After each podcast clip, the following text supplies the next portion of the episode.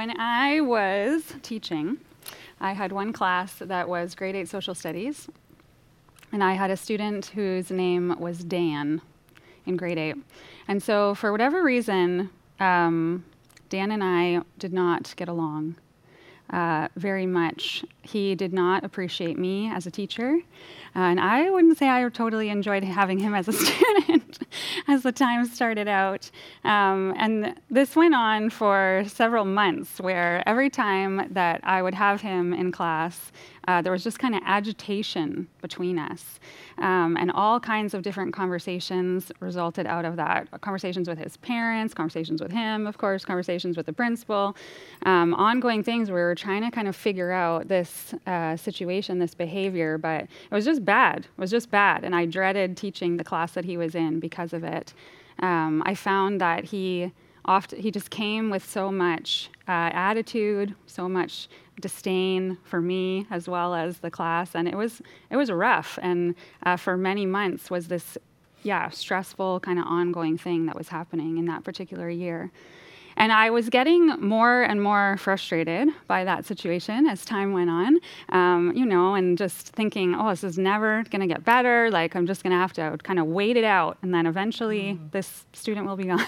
but, um, but as weeks and months went on, um, in reflecting on it, in praying on it, in kind of sitting with it in different capacities, my own heart posture in that situation uh, started to shift. And it was all of a sudden, I'm sure, through the Holy Spirit, through God's leading, that I remembered something that I knew and believed before mm-hmm. about how, with every different student, with every different situation that was difficult, if I, as a teacher, as the adult, could approach that individual um, with love, with interest in who they are, uh, with welcome, that that would shift and change uh, that mm. situation. And somehow I had forgotten that or not acted on that knowing in this particular situation with this student, Dan.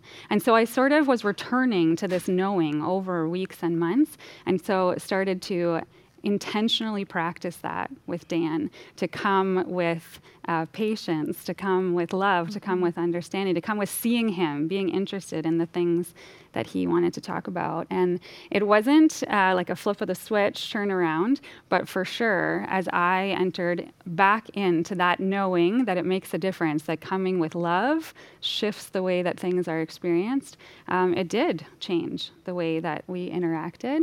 And as it happens, then I taught him uh, again in grade nine, but in that transition as he graduated and then as I wrapped up at the school, uh, he came up to me at the end to say goodbye, and it was such a switch from what it had been between us, saying, you know, so thankful for you, Mrs. Jory. Really appreciate you as a teacher. Um, and I was sad to not be teaching him anymore, too. And I never would have thought that that would have been the case when it uh, started out. But this coming wow. back to something that I had known to be true uh, made a difference. Wow, and the power of the gospel working out in that messy time, right? Yes, yes, yes. Life. Well, welcome welcome again. Um, we're looking forward to c- continuing our journey in the book of Acts. And last week, you heard from Jimmy as he um, really powerfully declared some truths to us about the good news that the gospel is the good news, and that in fact the gospel goes, that it is not stagnant, that it moves in order that it might include, and that the gospel is grace full of forgiveness and love and mercy. And so this week we pick it up in chapters 13 and 14, um, where we see the church in Antioch is being led by the Spirit of God, and the, and the gospel continues to go forward in power and uh, it's making waves everywhere that the gospel is preached. So that's where we're picking it up this week. But um, because of time, we're not going to read all of all both chapters, but we will give a brief overview of the highlights in those chapters. And so here we go. So, chapter 13, verses 1 to 3 starts with the commissioning of Paul and Barnabas, where the Spirit calls and equips and sends them off on their way on their first missionary trip. And so then, if we look, and you're welcome to follow along with us in chapter 13, in the next little chunk, if we're kind of taking it bit by bit, in verse 12, or sorry, verse 6 to 12, we see them set off onto their first missionary journey. And then this kind of wild encounter happens in this particular chunk where they engage with a Jewish sorcerer, um, and Paul gives an extremely strong rebuke mm-hmm. to what is happening in that situation. And so we're not going to spend tons of time in that particular chunk as it happens tonight tonight. But if there's questions that arise there, you're welcome to raise them at the end of our time this evening um, or potentially in some of the follow up conversations that you have too. But that's in that particular piece. Yeah. And then in, chapters, um, in chapter 13, verses 13 to 43, we have this beautiful and vivid story of Paul preaching in the synagogue. It takes place in the synagogue, and he is uh, preaching the message of Jesus and the power of Jesus' forgiveness. And he roots all of that message of Jesus right back in, the, in their history taking them back to see how God has been faithful to their forefathers in leading them out of Egypt and then bringing it right up to date with these words, he says, It is to us that this message of salvation has been sent. So he's making it real for them right now. And friends, this is our message. This is the message uh, and the, the story that is our story as well. We Gentiles are beneficiaries of this very, very message. And we see after Paul does this preaching, then, as we keep carrying on through these different chapters, in the next couple of chunks, we see this pattern of where they're continuing to preach wherever they go, Paul and Barnabas.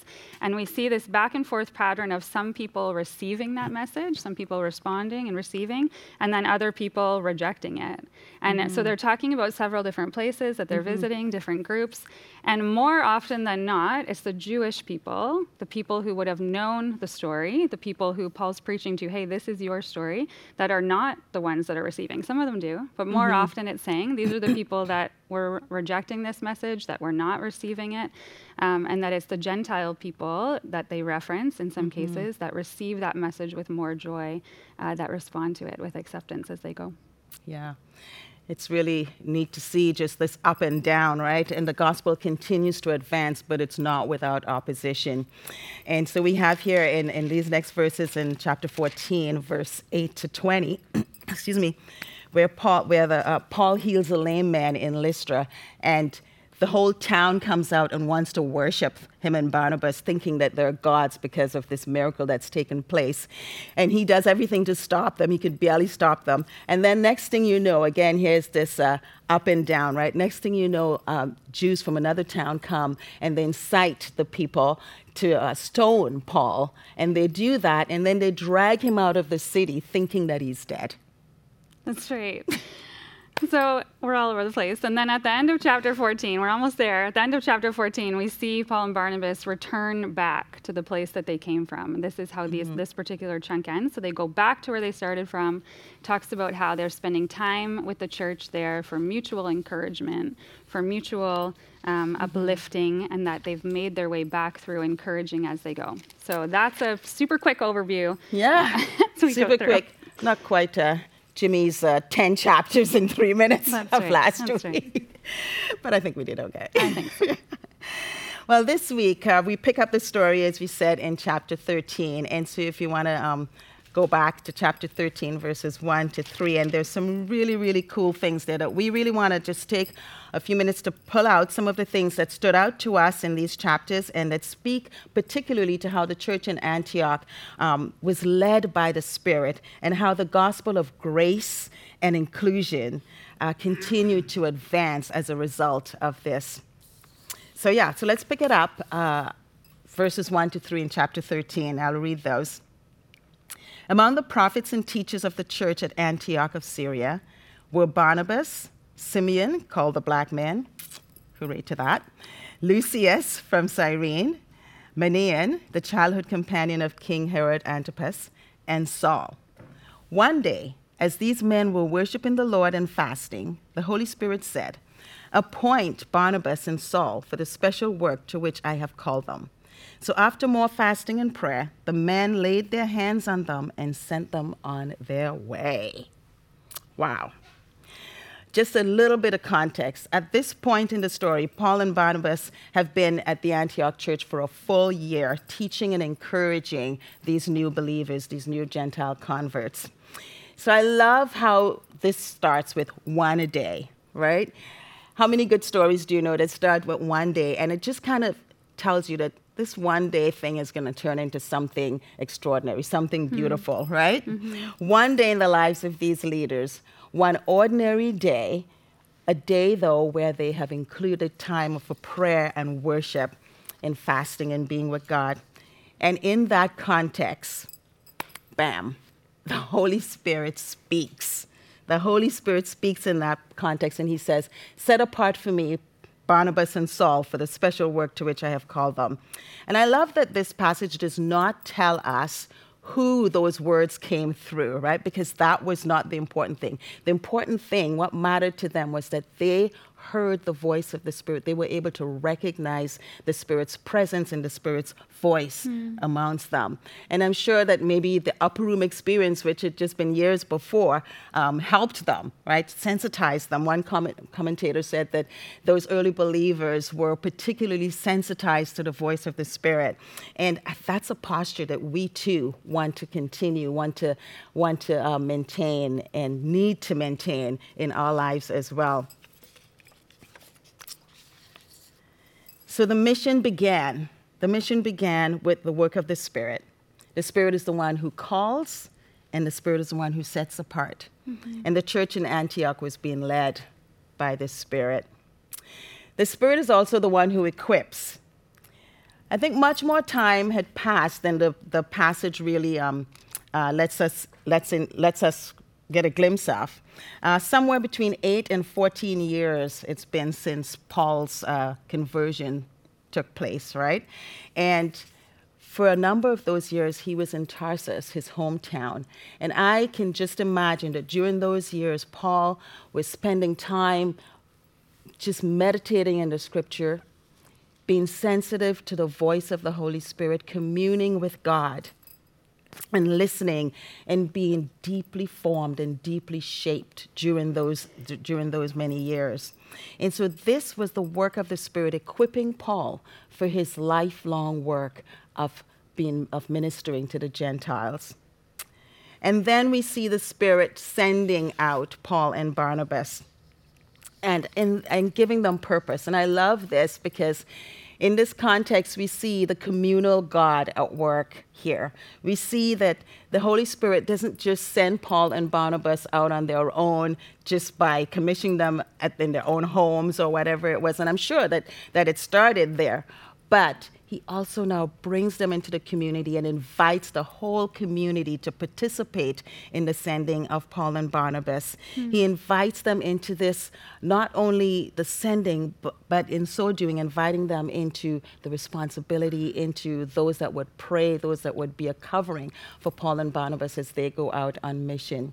And so we see this beautiful, beautiful inclusion that takes place in this scene. And I can imagine that this was just a tender moment where the family of God, the church, gathered around Paul and Barnabas and led by the Spirit, they laid their hands on them.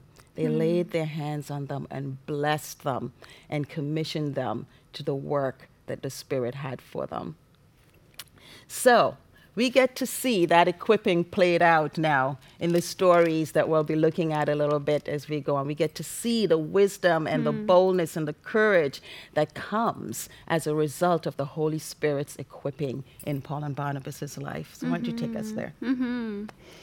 Yeah, if we start with being filled with the Spirit, being equipped by the Spirit. And then this particular chunk of the narrative that we're looking at in chapter 13 and 14 gives us tons of pictures um, into the messy middle that happens as we start to work out what that actually looks like. So, equipped and filled by the Spirit, moving into the space of actually living into that purpose. And we see, as you kind of, as we referenced when we're doing that quick overview, so much back and forth, so much tension between kind of opposite experiences as they go, this sort of ebb and flow, this both and that is very much in their experience. And so we want to mm-hmm. just draw out a couple of those things from this particular piece of the narrative that we're looking at together. And so the first kind of ebb and flow that we can see is one of celebration and opposition. So, as Paul and Barnabas are living into this calling that the Spirit has very much equipped them for, we still see that there's both celebration and opposition as they go. And so, if you want to look in chapter 13 to verse 42 and 43 to start. We'll pick up little snippets all along as we go. In verse 42 and 43, we see an example of one time that there was celebration. Paul finishes giving his sermon, giving this invitation for them to pay attention to Jesus and who he is, that we'll come back to. And then we see in verse 42, as they left the synagogue that day, the people begged them to speak about these things again the next week. Many Jews and devout converts uh, urged and sorry, many Jews and devout converts to Judaism followed Paul and Barnabas, and the two men urged them to continue to rely on the grace of God. So we see celebration that's there. We see acceptance. We see a desire for more. But then if we look um, a few verses later in chapter 13, verse 50, we see that as they continue in the same kind of vein, that there is opposite reactions that happen. Mm-hmm. In verse 50, it says, Then the Jews stirred up the influential religious women and leaders of the city and incited a mob against Paul and Barnabas and ran them out of town. So the point for us here in this ebb and flow is that they're carrying on, right? They're carrying on, equipped and led and filled by the Spirit, and they have no control over the reaction. Mm-hmm. They have no uh, assurance of what the reaction mm-hmm. will be. And in fact, they get reaction on both sides people who accept and celebrate, people who want nothing to do with them and want them to get away from them as quickly as they can. So that's one mm-hmm. piece of the messy middle. A second kind of ebb and flow, or this back and forth that we can see, is in staying and leaving, which follows a similar kind of vein. But if we look into chapter 14, there's a repetition of these things as we go through these verses too. If we look in chapter 14 at verse 3 and 4, we see here an example of their staying. So now they've arrived in a new place for their preaching, and the apostles stayed there a long time, preaching boldly about the grace of the Lord. And the Lord proved their message was true by giving them power to do miraculous signs and wonders. But the people of the town were divided in their opinion about them.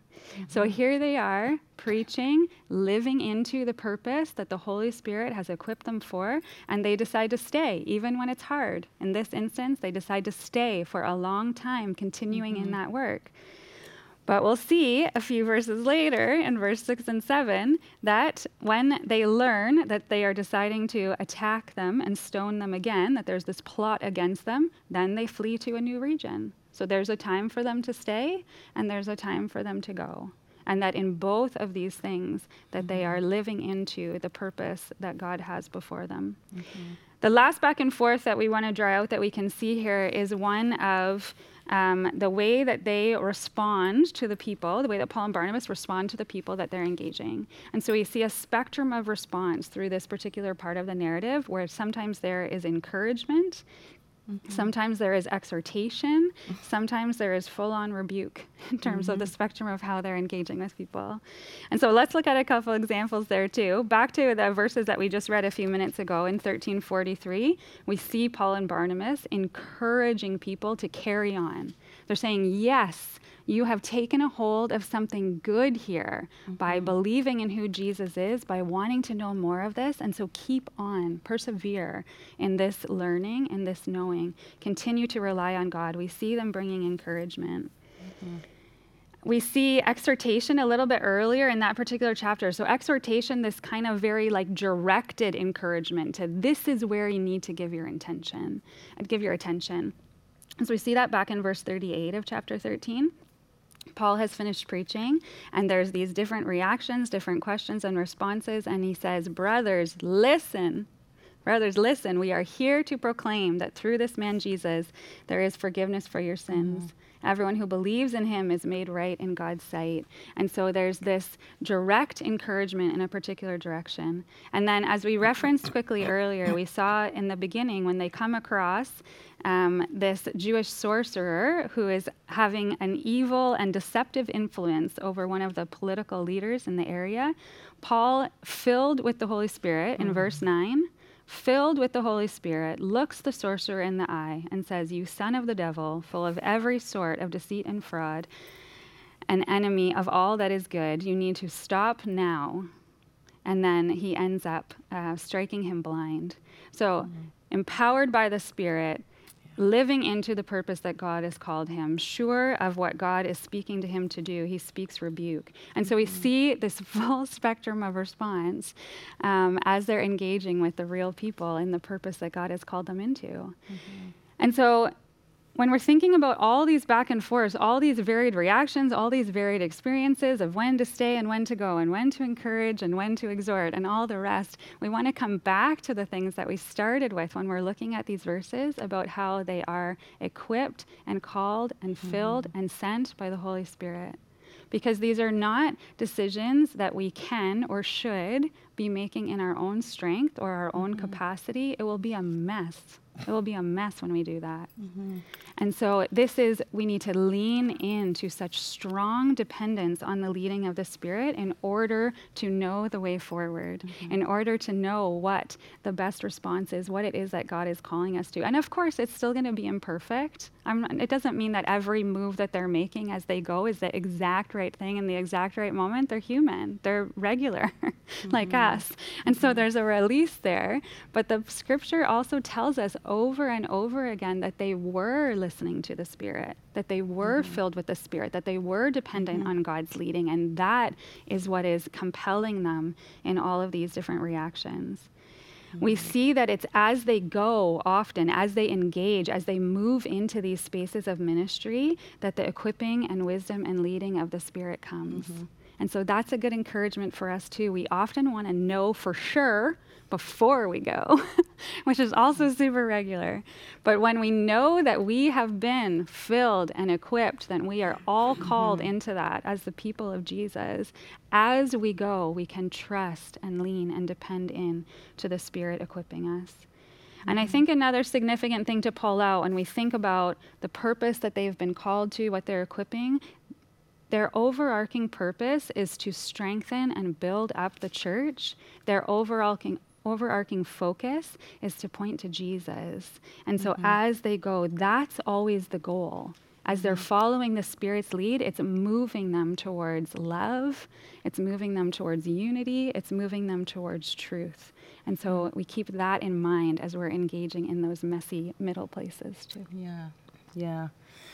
I find it really interesting that the fact that they were called and equipped and sent out by the Spirit does not mean that, that things would go smoothly, That's right? right. It was right. not just a nice, smooth road ahead.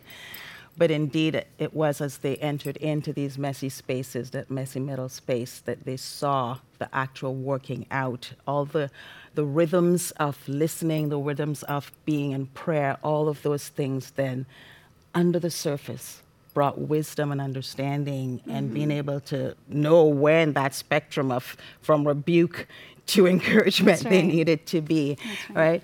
but the important part i think of this little bit here is just the recognition that the disciples no matter what was happening they were pointing they were looking for every opportunity to point people towards jesus mm-hmm. not to any institution not to mm-hmm. the, even the church but they were looking to point people towards jesus that's right yeah, yeah. that's, that's contrasting with some of the things we were chatting about uh, earlier.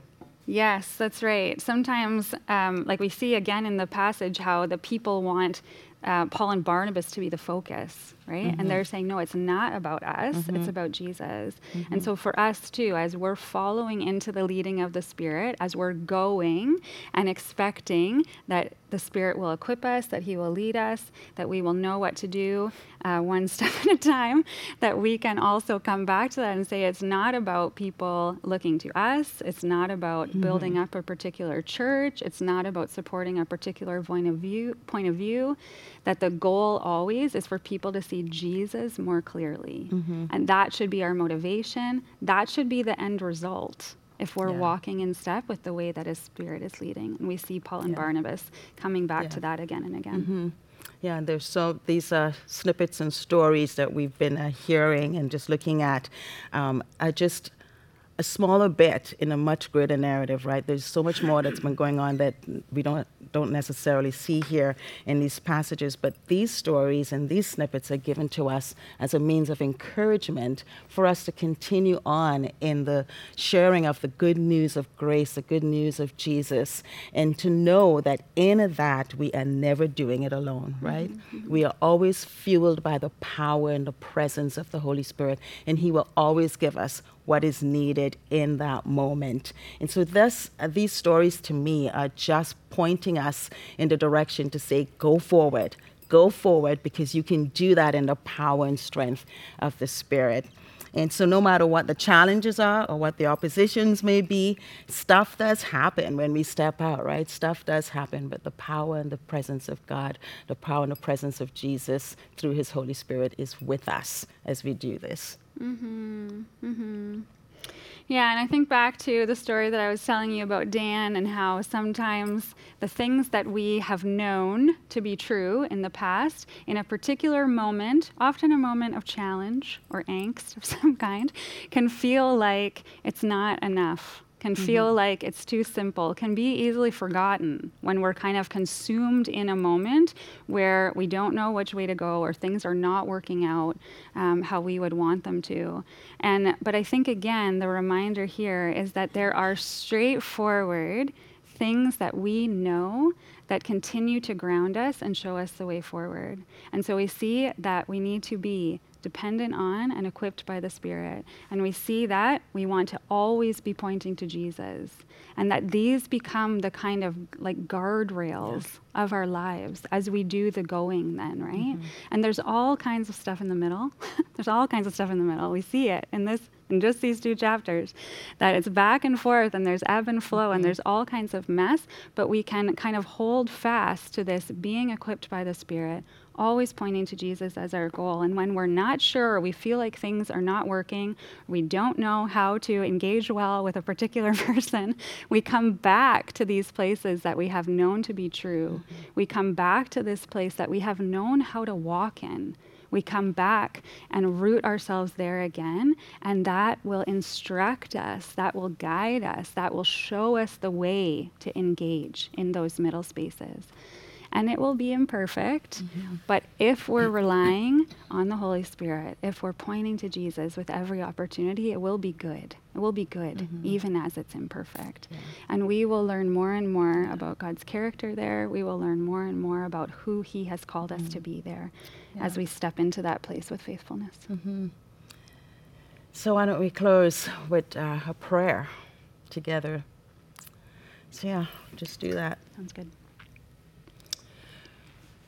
Lord Jesus, we just thank you for the power of your gospel that is such good news, that it encourages and inspires our hearts to move forward and to share what you have done in our lives and the power of your risen life, what that means to all of us, and what that means for this world right here and right now in our context, Lord God. We thank you for not sugarcoating the stories that we read, but um, just letting us see the reality and the power of the Spirit to move through difficult spaces and oppositions. And um, sometimes some of the oppositions are not outside, sometimes they're in our own minds and uh, things that we're struggling with internally. And so, God, we just pray that uh, you would again reignite and fuel the, the flames of love for Jesus in such a deep and profound way that we would be yielded to your spirit and, and, and determined to be led by your spirit into the mission field that's around us, whether it's be with our families, our friends, um, our neighbors, our co-workers.